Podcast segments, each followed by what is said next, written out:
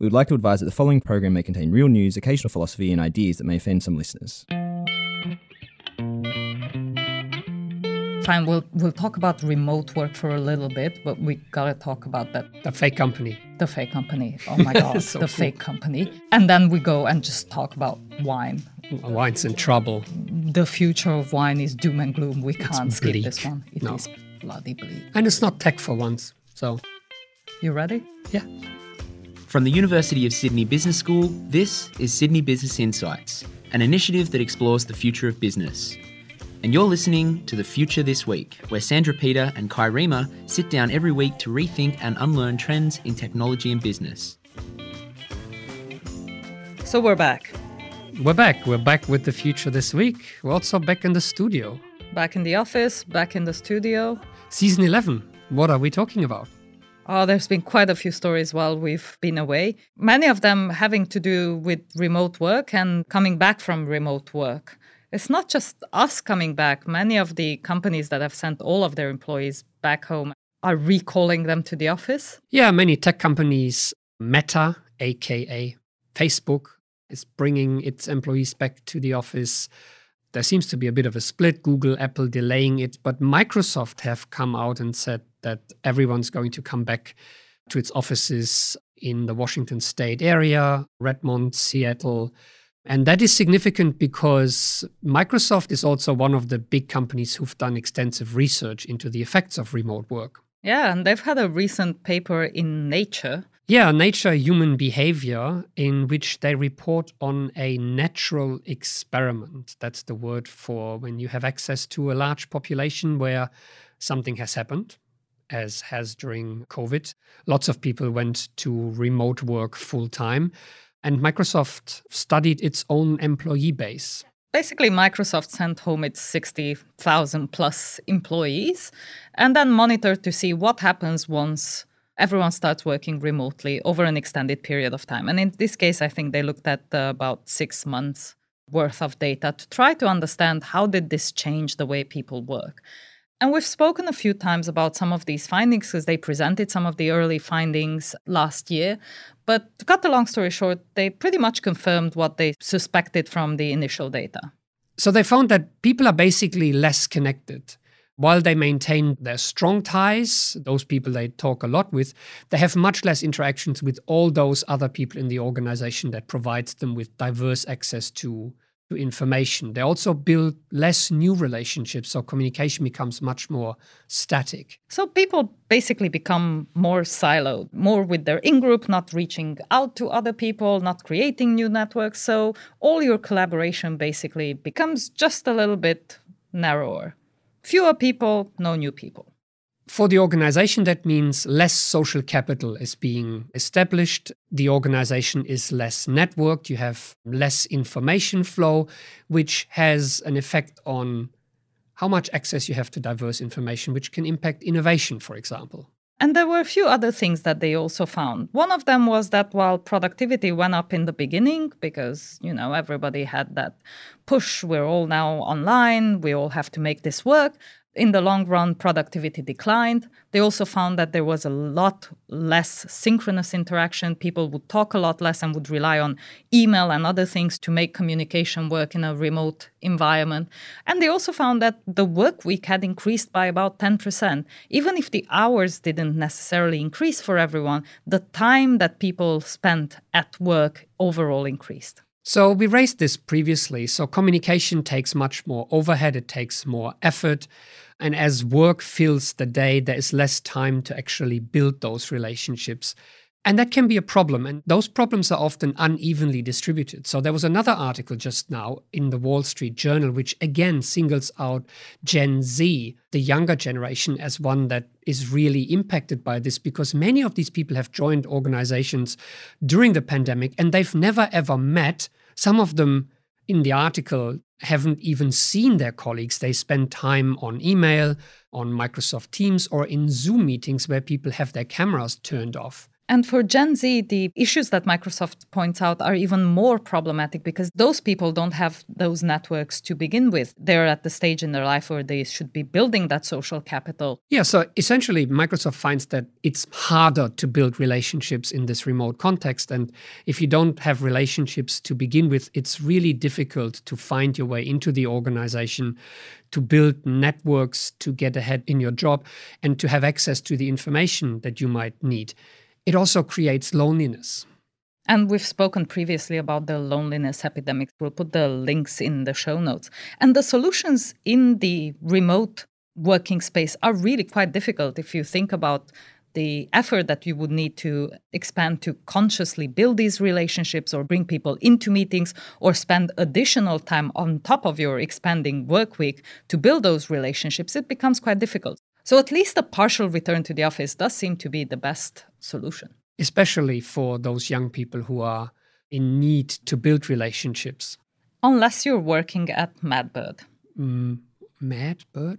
Madbird. This is news from the BBC. From oh, is this the article about the other issues and downside with you know starting a job uh, remotely with in this case a company that you don't know much about so this company, Madbird, hires all these people, like 40, 50 some people during the pandemic. And this is a design agency, a very hip design agency in London.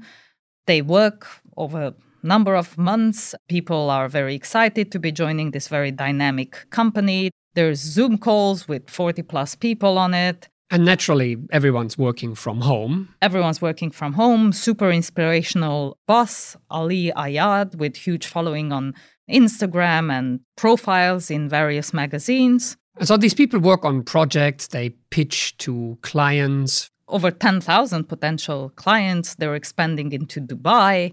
But then things get a bit weird and start to unravel yeah, things start getting weird when one of the new Gen Zers tries to figure out how long their commute to work would be if there is a return to the office. And some people are keen to return to the office, you know, for the aforementioned reasons. When this employee searches for the company's office address, Turns out it's not the kind of sleek design ad agency space buzzing with, you know, creative types and post its and all that. That was portrayed in the pictures she had seen online, yeah? Yeah. Turns out it's a block of flats in Kensington. an Apartment building. An apartment building. And she follows up and figures out this is just an apartment building. There's no offices here no one's ever heard or seen so people, Ali Ayad or have heard of this company.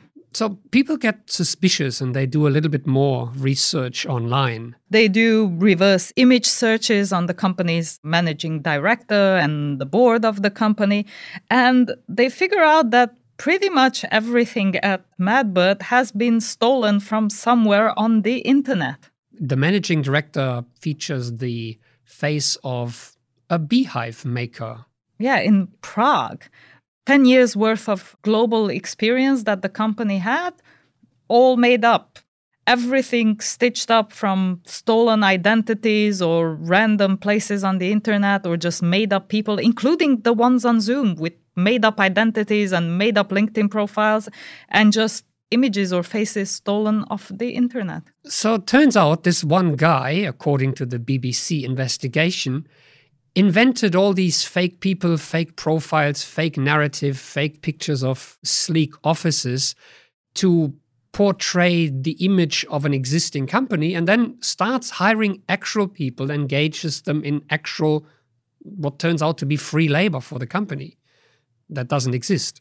And no one knows exactly why he did it. Was this a scam to eventually get money? Like, none of these people got paid ever. All the employees were working on commission, so they would have gotten a huge bonus once they signed the clients, which apparently they were very close to signing some of those big contracts. But it's not clear whether he just wanted the fame or apparently he was a very engaged boss, you know, would send them music and spend a lot of time coaching and mentoring people. So, not necessarily a scam, maybe just the unsuccessful attempt to create a company and make it look bigger from the start than it actually was. But what does it tell us? Well, first, it tells us that in this remote work world, often companies and even individuals are judged solely by their online presence and nothing to do with the actual reality of things. So these things can indeed happen. And they can be faked. So we're living in a brave new world where much of what we do is online. And incidentally, there's been another article this week that reports on research on experiments where people have been asked to judge faces, some of which were synthetically generated by an AI and others that were real. And the results are surprising. Yeah, people found the fake people more trustworthy than the real people and were also unable to really tell the difference. And apparently, you can't even train people to get better at, you know, judging what's fake and what's real, right? Yeah. Again, researchers tried to train people to be better at spotting fake made up individuals and it was extremely difficult because they were judged as more trustworthy than the real people and because these networks these ai algorithms are trained on these banks of pictures that have quite photogenic photos in it they tend to feature slightly more trustworthy faces than you know the average photo on the internet which goes to show how difficult it will be going forward weeding out fake profiles on platforms like Facebook, Twitter, LinkedIn, or indeed, you know, elaborate deep fakes, so to speak, where you know a whole company has been faked. Reminds me of that episode when we did the fake restaurant with the fake reviews, which became the best oh, restaurant which, yeah, in London. became the best uh, TripAdvisor uh, rated restaurant in London, and it was completely fake. We'll we'll put the link. Was also located in a residential area. Yeah, exactly. What is it about London? But the interesting thing about all these stories is, first of all, how much the online reality is becoming reality and how those boundaries between the digital world and the real world are blurring. The second is just how close this company came to actually making it work. And also reminds me of that other story we did with the guy who outsourced his entire work to other people. Yeah, the programmer who paid someone else a lower rate to do his work. And there also been people who automated part of their work and then, you know, played computer games all day. So in this brave new remote work, what's real, what's fake, what's actually going on is sometimes not easy to keep tabs on. But that's not what we were going to talk about today. Even though we talked about it a lot. There's uh, another story that we, we were going to talk about wine. Wine, yeah. First episode back. Why not talk about wine? Yeah, it feels like a celebration. We should talk about wine. Cheers. Cheers. So, wine's in trouble. This story is from the New York Times and it's titled The Wine Business Sees a Problem. Millennials aren't drinking enough. Yeah. So, millennials, right? Gen Y. That's the people after the Gen Xers and the people before Gen Z. It's basically people born after 1980. So, people from the 80s to the mid 90s, and the industry has identified them as their main problem because these people are not drinking enough wine. And millennials are the biggest generation in history and the ones who are supposed to be spending all their disposable income now on all sorts of things, including wine. And as baby boomers are retiring and drinking less, it has fallen to millennials to pick up the slack and continue buying wine. But it seems like they're just not. Because that generation that I'm part of, and we're not disclosing what you're part of, but Gen X, they're not big enough. They're not the ones driving the sales. So the industry says that it falls to millennials to pick up where baby boomers are leaving off. But they're not drinking wine, especially in the US. They're drinking craft beers, cocktails, gins and tonics and it seems your generation, so Gen X, because of the just the size difference compared to baby boomers that don't have that much buying power, but also they don't seem to be that different. So your generation still drinks some wine. Yeah, the occasional glass or two, but on average, it's not enough. Uh, and so the industry forecasts up to a 20% drop in sales in the next decade unless millennials change their habits. And unless eventually Gen Z comes into drinking age and purchasing power. Well, they are lonely sitting at home, so but as a generation, they're too young to show up in the data yet because many of them are not of legal drinking age yet. So let's unpack this because we started looking into the world of wine beyond this state of the US wine industry report that the New York Times is covering. We started looking into the world of wine, and it does seem to be heading for dire times. So let's unpack this a bit.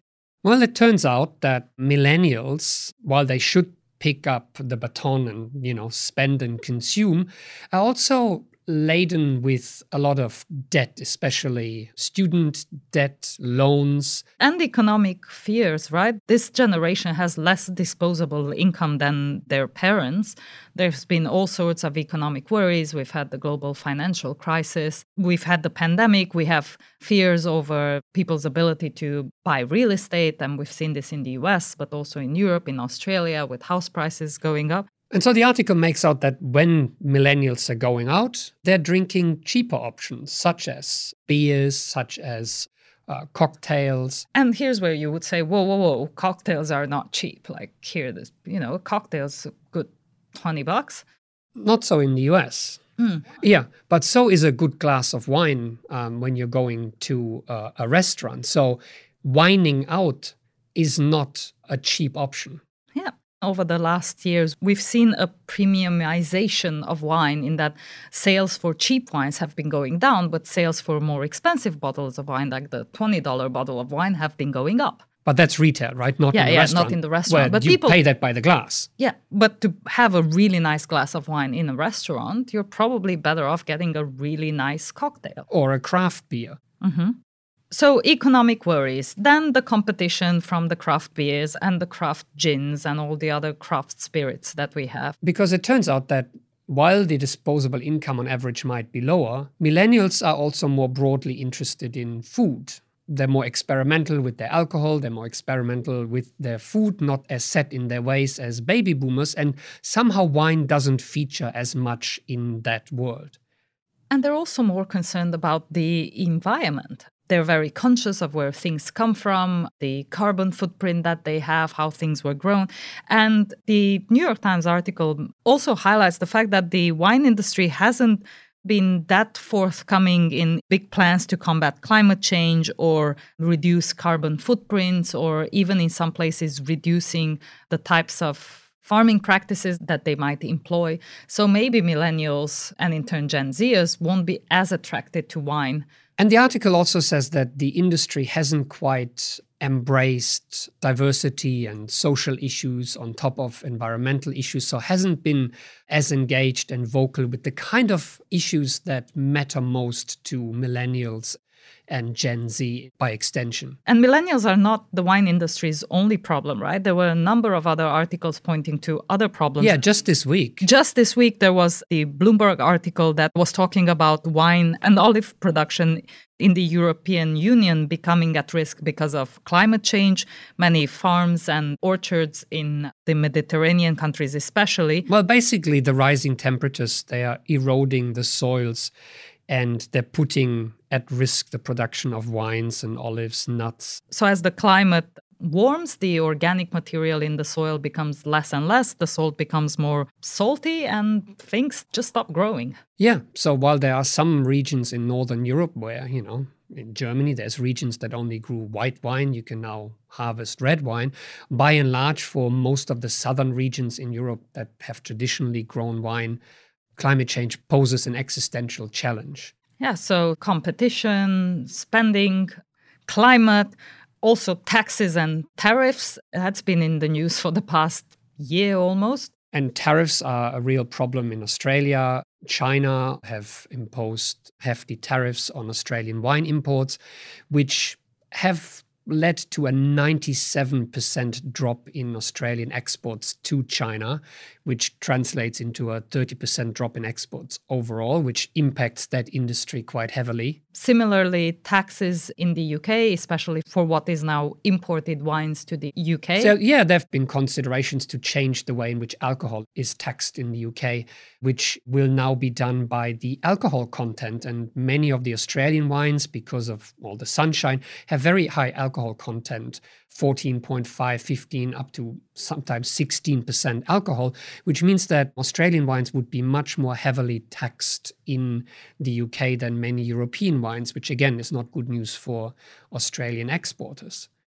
And to add insult to inju- injury, and to add insult to all the injury, the BBC published an article in the past week that reports on research by the Alcohol Health Alliance in the UK that found that two glasses of wine, in some cases, are enough to hit your daily sugar limit.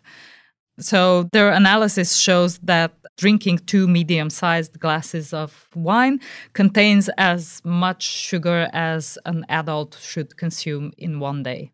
Which, according to the article, points to again a bigger issue with the industry, which hasn't embraced the kind of labeling that other food groups have embraced there's no calorie information on wine. There's no nutritional information on wine. Again, something that is very important to millennials and Gen Z.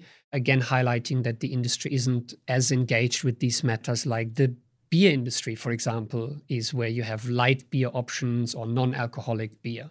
But to be fair, we should mention here that the Australian wine industry is actually engaging with many of these issues. And we'll add some links in the show notes, including another Nature article from last month. It's a great title. A great title Grape Expectations Making Australian Wine More Sustainable, that reports on work that is being done to eco friendly approaches to controlling pests and really just having more sustainable vineyards in Australia. And there's also a chance for the Australian wines because they have a higher alcohol content, they do tend to have a lower sugar content. So maybe Australia is in a better position to engage with the issues that are important to millennials and Gen Z and use that as a competitive advantage over our European or US neighbors. So interesting to ask the question where to next because it does look like a bit of a bleak moment for the wine industry if we look towards the future. And, you know, there's interesting work being done in Australia and other places to make the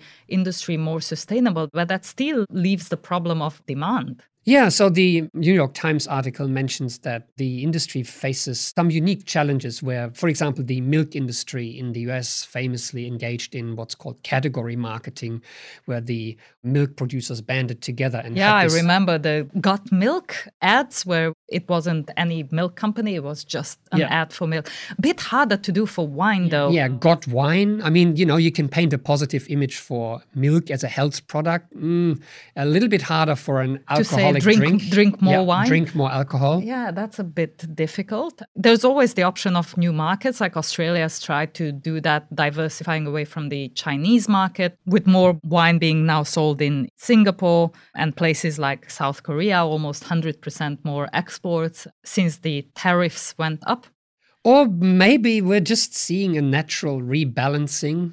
Climate change leads to less production of wine and demand is also falling not great news for the industry. Or maybe it's just a fad. You remember how vermouth used to be really naff and then was kitsch and then was retro and now it's like really cool. Is it though? It kind of is. There is a yeah? vermouth bar close to my place, uh, which I think closed down because of COVID. But regardless, drinks do make a comeback. Gin has made a comeback. Oh, craft oh, beers have made a whiskeys comeback. Whiskeys have made a huge comeback with whiskey bars. So maybe the wine bar will make a comeback eventually. It is a craft product after all, so maybe the industry needs to highlight that a little bit more. But we should leave it here and celebrate the return of season 11 with maybe a glass of wine. For lunch? Maybe. And see you next week. Thanks for listening. Thanks for listening. This was The Future This Week, an initiative of the University of Sydney Business School. Sandra Peter is the Director of Sydney Business Insights, and Kai Riemer is Professor of Information Technology and Organisation. Connect with us on LinkedIn, Twitter, or WeChat, and subscribe, like, or leave us a positive rating wherever you get your podcasts. If you have any weird and wonderful topics for us to discuss, send them to sbi at sydney.edu.au.